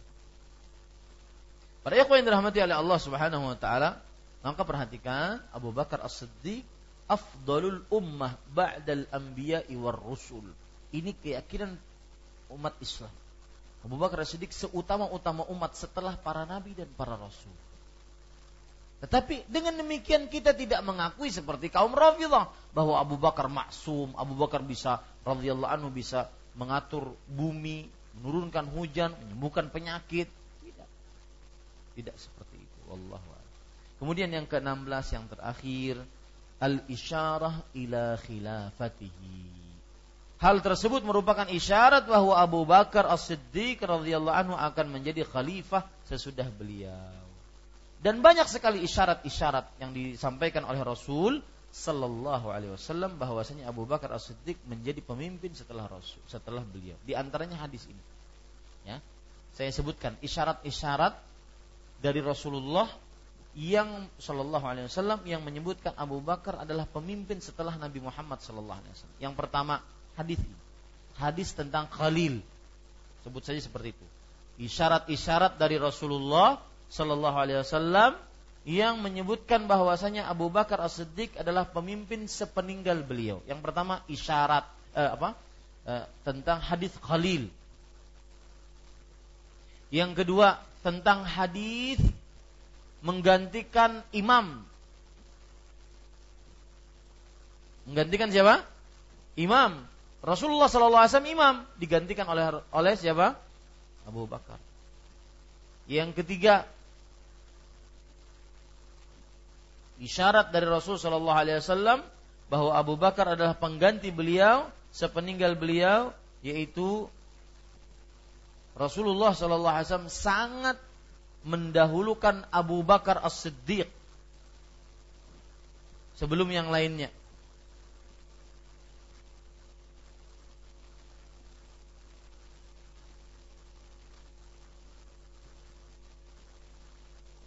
Ini beberapa isyarat dari Rasulullah Sallallahu Alaihi Wasallam. Baik. Maka kalau ada di tengah masyarakat yang pengajiannya menghina Abu Bakar, Umar, maka itu dipastikan sesat. Dipastikan apa? Maka hati-hati ya. Jangan sampai kita umat Islam masuk ke dalam ajaran-ajaran yang sesat. Wallahu alam ini yang bisa saya sampaikan. Wa sallallahu nabi Muhammad. Alhamdulillah selesai kita bab yang ke-20 kita akan masuk kepada bab yang ke-21 insyaallah taala pada pertemuan selanjutnya. Wallahu alam sallallahu alaihi Muhammad walhamdulillah rabbil alamin.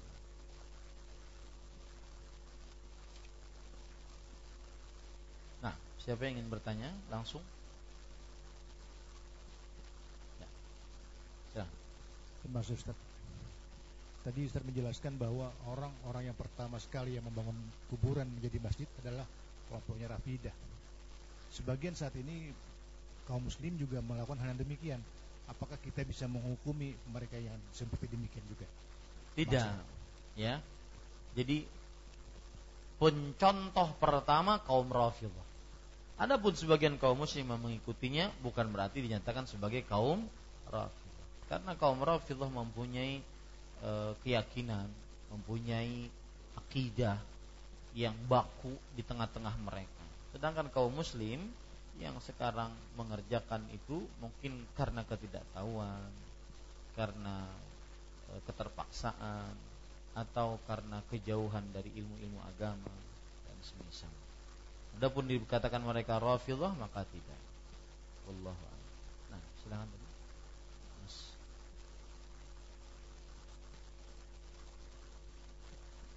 Waalaikumsalam warahmatullahi wabarakatuh. Ya, terima kasih Ustaz. Uh, mau minta penjelasan aja Ustaz masalah keutamaan dan larangan. Uh, kaum muslimin khususnya laki-laki diutamakan sholat berjamaah di masjid keutamaan tapi di sisi lain kadang kenyataan nggak seindah harapan nah, harapannya kan ada hukum-hukum yang apa masjid-masjid yang seperti kita ketahui lah artinya kita uh, di masyarakat mungkin nggak sesuai dengan tuntunan gitu kan uh, jadi satu sisi kita di diarahkan keutamanya di masjid untuk sholat baik yang fardu gitu kan terus juga di sisi lain masjidnya juga nggak sesuai harapan gitu. Artinya nggak sesuai tuntunan lah gitu. Jadi mana yang lebih utama Ustaz? Apakah kita sendiri aja atau sementara kan kadang kita mau mendapati yang sesuai syariat itu kan rada susah. Bukan bukan nggak ada, tapi rada susah gitu kan. Hmm. Artinya kendalanya di situlah ya. tantangan kita gitu Ustaz. Jadi mohon penjelasannya Ustaz. Terima kasih. Assalamualaikum. Ya. Waalaikumsalam warahmatullahi wabarakatuh. Terima kasih atas pertanyaannya bahasa yang lebih jelas sholat sendiri aja itu sholat di rumah ya bahasa yang lebih jelas sholat sendiri aja itu apa sholat di rumah Taib begini mas bahwa sholat berjamaah hukumnya menurut pendapat yang lebih kuat dan kalau saya katakan menurut pendapat yang lebih kuat itu berarti ada perbedaan pendapat menurut pendapat yang lebih kuat berdasarkan Al-Quran dan hadis adalah sholat berjamaah hukumnya wajib bagi laki-laki yang mampu eh, bagi laki-laki yang mukim dan tidak musafir. Taib. Kalau sudah kita katakan itu, maka hukum sholat berjamaah berarti wajib. Sekarang kita dapati di masjid-masjid ada yang tidak sesuai dengan sunnah perbuatannya, baik imamnya, baik pun uh, kejadian sholatnya. Misalkan sholatnya terlalu cepat ya. Sebagaimana disebutkan dalam hadis Rasulullah SAW karena keril ghurab. Itu seperti uh, burung mematuk makanannya cepat sekali. Dan aneh itu subhanallah ya. Hanya di negeri ini sholat yang uh, tidak tumak ninah diliput di TV di TV ya hanya di negeri ini. Itu berbahaya, haram hukumnya dan mengkhawatirkan tidak sah sholatnya.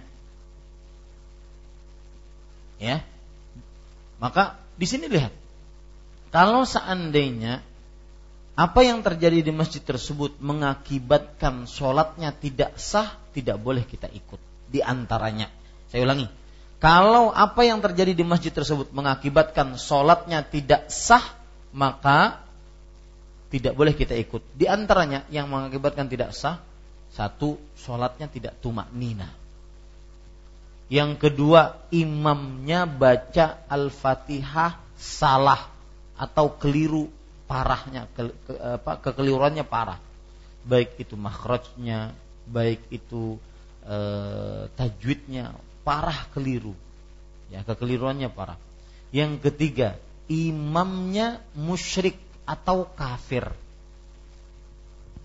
Maka sebab-sebab ini yang mengakibatkan boleh kita tidak sholat di masjid tersebut.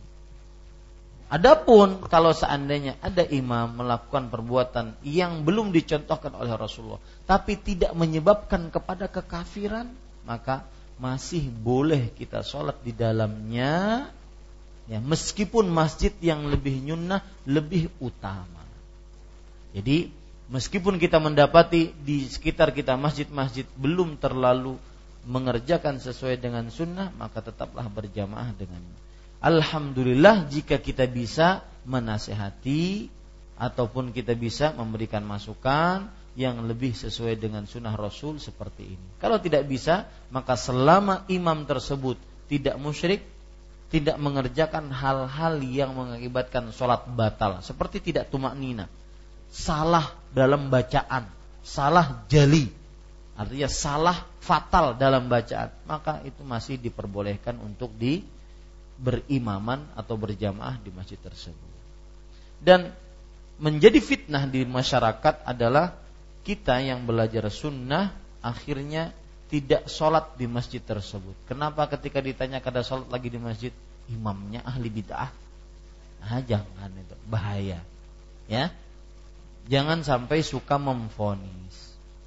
Ya, demikian. Wallahu a'lam. Nah, kanan dulu ya. Mas Daing.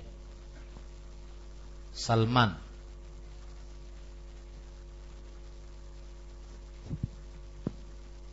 Jazakallah khair atas kesempatan yang diberikan Ustaz. Mas Salman kalau punya anak namanya siapa nanti? Hah? Nah, Sulaiman mungkin ya. Nah, tafadhol.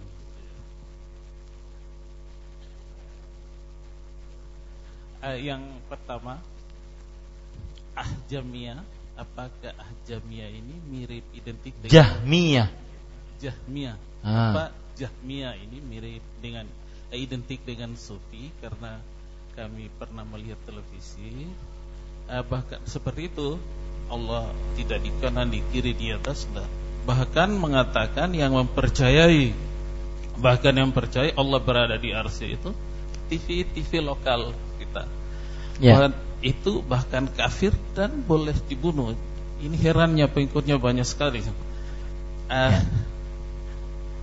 Ya. yang kedua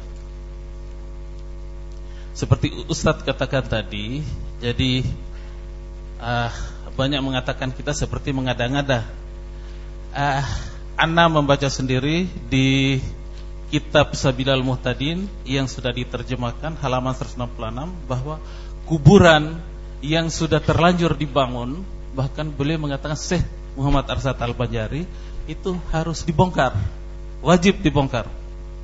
Jadi bukan sekarang dari dulu kitab di sini saya pernah perlihatkan salah satu Imam Hijud kaget beliau. Bahkan mungkin sudah ikut ya saya tidak tahu ah, terus yang ketiga Pertanyaannya tadi apa? Yang kedua tadi apa? eh semacam informasi saja Ustaz Oh, bagi mereka informasi saja tambahan ke Ustaz jadi tidak Imam Safi bahkan di sini ada Ayat yang ketiga yang minggu lalu eh, dikatakan bahwa kami pernah membaca buku aliran Syiah itu sangat tidak benar. Jadi bukan lentera penerbitnya. Jadi tidak mungkin Syiah itu memuliakan Abu Bakar dan Umar bahkan memuliakan Aisyah. Sekarang saya sudah memiliki buku Syekh eh, Safiur Rahman Al Mubarak Furi. Jadi hampir saya beli kembali buku itu. Yang yang Syekh Muhammad Husain Haikal. Itu tidak ada yang bertentangan. Cuma kami yang salah memahami Ustadz sudah meluruskan tapi ada lagi. Yang jadi itu eh, penerbitnya pustaka eh, pustaka alak. Jadi sama saya itu. Bisa dicek semua di toko buku dan di di Gramedia. Jadi mungkin beliau hanya salah ingat barangkali ingat-ingat lupa aja itu ya terima kasih. Salam. Ya, cukup. Sebelumnya permasalahan pribadi diselesaikan di luar masjid. Baik. Bismillah, walhamdulillah, wassalatu wassalamu ala rasulillah. Bapak ibu saudara-saudari yang dimuliakan oleh Allah, Jahmiyah apakah sama dengan uh, gerakan tasawuf? Maka jawabannya uh, Jahmiyah lebih condong kepada permasalahan akidah. Ya, permasalahan akidah. Adapun tasawuf lebih condong kepada permasalahan amaliyah dan sedikit menyinggung akidah. Dalam artian permasalahan-permasalahan akidah hanya tidak eh, ada tetapi tidak terlalu banyak disinggung. Tetapi amaliyahnya yang banyak. Ya. Jadi Jahmiyah lebih condong kepada permasalahan ke sifat, takdir, nama-nama nama-nama dalam agama seperti dia mukmin, dia tidak mukmin dan semisalnya. Adapun yang disebutkan di dalam kitab Sabilul Muhtadin, saya berkeinginan sekali pada suatu saat eh, kita beberapa pertemuan membaca kitab Sabilul Muhtadin yang dikarang oleh ulama besar dari eh, Kalimantan Selatan ini, Syekh Muhammad Arsyad Al-Banjari rahimahullahu taala mudah-mudahan dimudahkan oleh Allah Subhanahu taala. Adapun permasalahan yang ketiga sepertinya permasalahan pribadi, maka selesaikan di luar masjid ya. Baik. Uh, Pak Kaabdiadi, Abdiadi. Bang, ya silakan.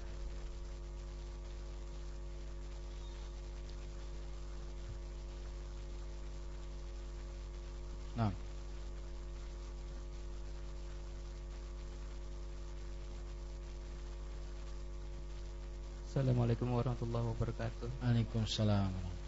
Uh, pertanyaan titipan Ustadz. Uh, ceritanya be begini Ustadz, berkaitan dengan musibah. Bagaimana menjelaskan kepada istri yang ketika teringat anak yang baru meninggal dikarenakan sakit selalu bilang seandainya kita lebih cepat membawa ke rumah sakit bagaimana menjelaskannya kepada istri bahwa itu sudah takdir Allah. Selanjutnya dan bagaimana menjawab pertanyaan apakah kita berdosa karena tidak bisa menjaga titipan Allah dengan baik. Demikian Ustaz. Bismillah walhamdulillah wassalatu wassalamu rasulillah. Subhanallah ya. Syaitan itu mengganggu manusia dengan berbagai macam cara. Dan Rasul sallallahu alaihi wasallam bersabda, Syaitan yajri fi bani Adam majrad dam. Syaitan itu mengalir di darah manusia seperti mengalirnya darah. Sehingga dia itu mempunyai trik berbagai macam cara untuk menjauhkan manusia dari jalan Allah. Salah satunya masalah kematian ini. Saya dapati pertanyaan yang sama dalam beberapa kesempatan. Waktu saya di Sulawesi ditanya, Ustadz, saya ingin nanya. Saya sampai saat ini masih menyesal dan mendendam pada diri sendiri. Ceritanya beliau punya ibu, ibunya ini sakit. Kemudian ibunya berpesan, saya sakit sepertinya sudah sekarat, tidak perlu dibawa ke rumah sakit. Maka eh, kemudian saya bingung, bimbang. Akhirnya sampai beliau meninggal, ibu saya di rumah tidak dibawa ke rumah sakit. Setelah meninggal timbul perasaan, berdosakah saya? Tidak mengobati ibu padahal saya mampu. Terus timbul perasaan itu. Ya, akhirnya timbul pada suatu kesimpulan saya berdosa. Coba saya bawa ke rumah sakit. Coba saya tidak terlambat. Tujuannya setan membisikkan itu untuk apa? tidak terima dengan kematian ibu persis tadi tidak terima dengan kematian sang anak. Makanya Rasulullah dalam syariat Islam diajarkan apabila kita kena musibah maka yang pertama kali apa? Istirja. Istirja itu apa? Mengucapkan inna lillah wa inna ilaihi kita milik Allah dan kita akan dikembalikan kepada Allah. Ini untuk menghilangkan perasaan itu. Ya. Kemudian setelah itu kita berdoa kepada Allah, Allahumma jurni fi musibati. Ya Allah berikan aku pahala dari musibahku ini. Makanya Rasulullah SAW ketika beliau menangis ditanya oleh para sahabatnya, wahai Rasulullah kenapa engkau menangis? Ketika anak beliau Ibrahim umur 16 bulan meninggal, beliau mengatakan innal aina la wa innal qalba la yahzan wa la naqulu illa ma yurdi rabbana Artinya, sesungguhnya air mata berlinang, hati sedih, tapi kita tidak lisan kita tidak mengucapkan kecuali yang mendatangkan ridho Allah. Maka untuk pertanyaan-pertanyaan seperti itu, kenapa kita tidak bawa dari dulu? Tidak cepat-cepat. Maka kalaupun dibawa, kalau memang sudah takdirnya, maka akan meninggal. Ustadz, tetapi iya kalau di rumah sakit meninggalnya kan kita puas. Enggak juga. Ya, tetap aja nanti ada perasaan-perasaan yang lain yang akan ditumbuhkan oleh syaitan. Intinya untuk apa? Tidak menerima takdir. Nah, bagaimana caranya menyampaikan kepada orang seperti ini? Maka sebutkan hadis Rasul riwayat Tirmidzi. Rasul sallallahu alaihi wasallam bersabda, "Wa'lam anna ma asabaka lam yakun liyukhti'ak wa ma akhta'aka lam yakun liyusibak. Ketahui apa yang menimpamu karena memang sudah takdirmu tidak akan meleset. Dan apa yang belum menimpamu karena belum takdirmu, maka tidak akan pernah terkena. Ya. Kemudian itu satu, sebutkan kepada beliau. Yang kedua, sebutkan kepada beliau, fa inna lau taftahu amal syaitan. Ucapan kalau seandainya jika apalagi Hah? Kenapa? Oh, bukan. Andai kata Banjarnya pak? Hah? Jaka. Makanya itu Banjar Jaka itu adalah membuka amalan-amalan syaitan. Persis, kan benar, masuk terprosok. Karena sudah mengucapkan itu, terbukalah amalan-amalan syaitan. Belum puas dengan takdir Allah. Ya. Ada orang lagi bertanya seperti ini kepada saya, Ustadz boleh nggak kalau saya ibadah? Saya beliau ini juga meninggal anaknya. Boleh nggak kalau saya beribadah kepada Allah, saya e, minta kepada Allah masuk surga agar bertemu anak saya? Maka saya katakan, Bu, ibadah kepada Allah, minta surga, semoga bertemu dengan anaknya. Kalau seandainya anaknya meninggal di waktu belum balik, maka saya masuk surga. Ini kenapa perasaan-perasaan itu ada? Karena belum senantiasa ridho dengan takdir Allah. Jadi itu trik-trik iblis mengganggu manusia. Makanya saya katakan iblis itu rojim, terkutuk. Dia cari dari jalah mana saja. Kadang seseorang manusia seperti anak tadi yang di Sulawesi tadi. Dia mengaku saya ingin bakti Ustaz sama orang tua. Sampai bercucuran air mata. Saya ingin bakti tapi bakti saya ternyata saya saya durhaka Ustaz sama orang tua. Padahal tidak. Dia mengurus ibunya, dia yang begini, dia yang begini. Kalau boleh saya cerita, ya, ibu saya ketika eh, apa di ICU, saya tanya, Bu, mau operasi enggak? Kata ibu tidak. Jangan diapa-apai kepalaku. Saya tanyakan ke Ustadz Ustadz. Kata Ustadz, yang paling melegakan jawabannya Ustadz Firanda. Beliau mengatakan hak menjawab ada pada suami. Karena sang istri di bawah hak suami. Di bawah suami. Maka akhirnya saya tanyakan kepada Abah. Abah, jawaban mama seperti itu. Maka kemudian ada timbul perasaan, ya Allah meninggal. Coba kemarin dioperasi, mungkin kadang meninggal. Seperti itu. Terus seperti itu. Itu perasaan yang dibumbu-bumbui oleh syaitan. Maka yang paling paling bagus adalah innalillah wa inna Sudah selesai. Ya, ini para ikhwas sekalian wallahu Nah, silakan depan. Bismillah. Uh, melalui pertanyaan yang Masjid Nyunah tadi Ustaz. Tadi kan satu tidak apa apa uh, banyak kesalahan Al-Fatihah atau imamnya musyrik biasanya satu eh, dan satu lagi itu biasanya yang paling banyak tuh ada kuburnya itu Ustaz. Yang seperti kita bahas sebelumnya itu di masjid ada kuburnya kan juga kita dilarang ya. sholat di sana. Ya uh, untuk penyebutan tiga hal itu bukan pembatasan hanya be, hanya berkaitan dengan orang yang sholat padanya. Adapun masjid di kuburan itu sudah jelas sudah kita pelajari sebelumnya. Nah ada yang lain? Sini? Silahkan belakang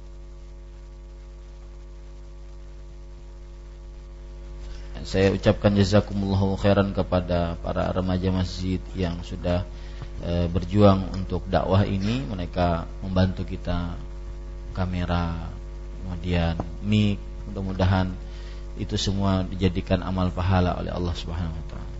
Nah, tafadhol. Assalamualaikum Ustaz. Saya mau tanya ini Ustaz. Ini ketika tadi dikatakan semua musibah musibah itu ujian Ustaz. Yang sebelumnya yang saya tahu ada musibah yang katanya berupa ujian, ada yang hukum teguran, ada yang hukuman. Gitu. Apakah itu ada dalil? Dan jika kita dapat musibah yang berupa teguran atau hukuman, jika kita sabar, apakah itu bisa menjadi berpindah menjadi ujian? Gitu? Iya. Bismillah, alhamdulillah. Uh, beliau menanyakan tentang musibah itu semua adalah ujian. Iya, Seseorang ketika mendapatkan musibah, maka musibah itu macam-macam penyakit, kemudian kekurangan harta, diwafatkan nyawa dan semisalnya. maka itu musibah. Allah Subhanahu wa taala berfirman di dalam Al-Qur'an, "Wala nabluwannakum bisyai'in minal khaufi wal ju' wa naqsim minal amwal wal anfusi wath thamarat." Sungguh kami akan benar-benar uji kalian dengan sesuatu dari rasa lapar, rasa takut, rasa kematian seseorang yang dicintai, kekurangan harta dan semisalnya. Jadi itu ujian seluruh musibah adalah ujian dari Allah Subhanahu wa taala. Nah, tinggal dilihat ketika orang mendapatkan musibah tersebut apakah dia orang yang taat atau tidak. Kalau dia taat berarti itu adalah ujian dari Allah. Kalau musibah itu bagi orang yang bermaksiat berarti itu adalah siksa dari Allah. Bala. Kalau dia adalah orang yang soleh berarti itu adalah ujian untuk mengangkat derajatnya, menghapuskan dosanya dan semisalnya. Wallahu alam. Nah, kemudian e, pertanyaan kedua tadi apa? Jika itu teguran, jika kita hadapi dengan sabar atau apakah teguran itu Jika bisa dia itu teguran karena kita banyak maksiat kemudian dapat musibah, kita hadapi dengan sabar, apakah berubah bisa menjadi musibah yang mendatangkan kebaikan? Jelas. Bukankah musibah yang berupa teguran tersebut nanti menjadi pe, menjadi cambuk bagi kita untuk menjadi sosok yang lebih baik asalkan dihadapi dengan yang lebih dengan sikap sabar tadi. Dengan jangan putus asa. Ya, perhatikan. Orang muslim tidak boleh putus asa. Sifat putus asa hanya dimiliki oleh orang kafir. La tayasu min rauhillah fa innahu la yasu min rauhillah illa al-qaumul kafir. Jangan putus asa dari rahmat Allah karena tidak ada yang putus asa dari rahmat Allah kecuali orang-orang kafir. Wallahu Nah, ada lagi yang langsung bertanya? Ya. Bismillah. Silakan Bu. Ya, Ustaz, yang ingin saya tanyakan apakah diperbolehkan istirja kepada uh, orang kafir yang meninggal dan apakah boleh kita bertakziah? Mohon penjelasan. Ya, saya tidak tahu. Kalau ada orang kafir meninggal kita katakan innalillahi wa inna ilaihi rajiun. Saya tidak tahu. Enggak tahu. Yang kedua tadi apa? Hah? Bolehkah mentakziah? Mentakziah, takziah itu artinya dari kata izzah, artinya memberikan rasa gembira kepada orang yang e, meninggal. Kalau seandainya orang kafir meninggal, maka dia tidak boleh untuk bertakziah dalam rangka mendoakan orang kafir tersebut. Karena biasanya orang muslim mentakziahi orang muslim yang dapat musibah dia akan mengatakan semoga Allah mendapatkan memberikan pahala yang besar atas musibah ini. Semoga Allah mengampuni dosa orang yang meninggal. Semoga Allah mengangkat derajat engkau dan semisal menghilangkan kesedihan engkau. Maka doa-doa ini tidak pantas untuk diberikan kepada orang kafir. Maka Allah alam tidak boleh bertakziah dalam rangka seperti ini. Adapun menjenguk mereka tatkala sakit maka diperbolehkan apalagi dengan tujuan mengislamkan orang yang sakit tersebut. Wallahu a'lam. Saya baca dulu dari pertanyaan ini dan sepertinya kita akan batasi karena waktunya sudah malam. Apakah boleh bertawassul dengan Al-Quran karena kalamullah bukan makhluk seperti doa Allahumma arhamna bil Quran?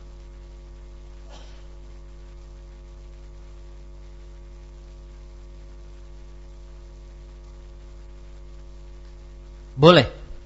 Bertawassul dengan Al-Quran boleh. Karena Al-Quran kalamullah. Mengapa Syiah masih dibolehkan haji ke Mekah? Maka jawabannya eh, Islam menganut agama yang menganut maslahat dan mafsadah.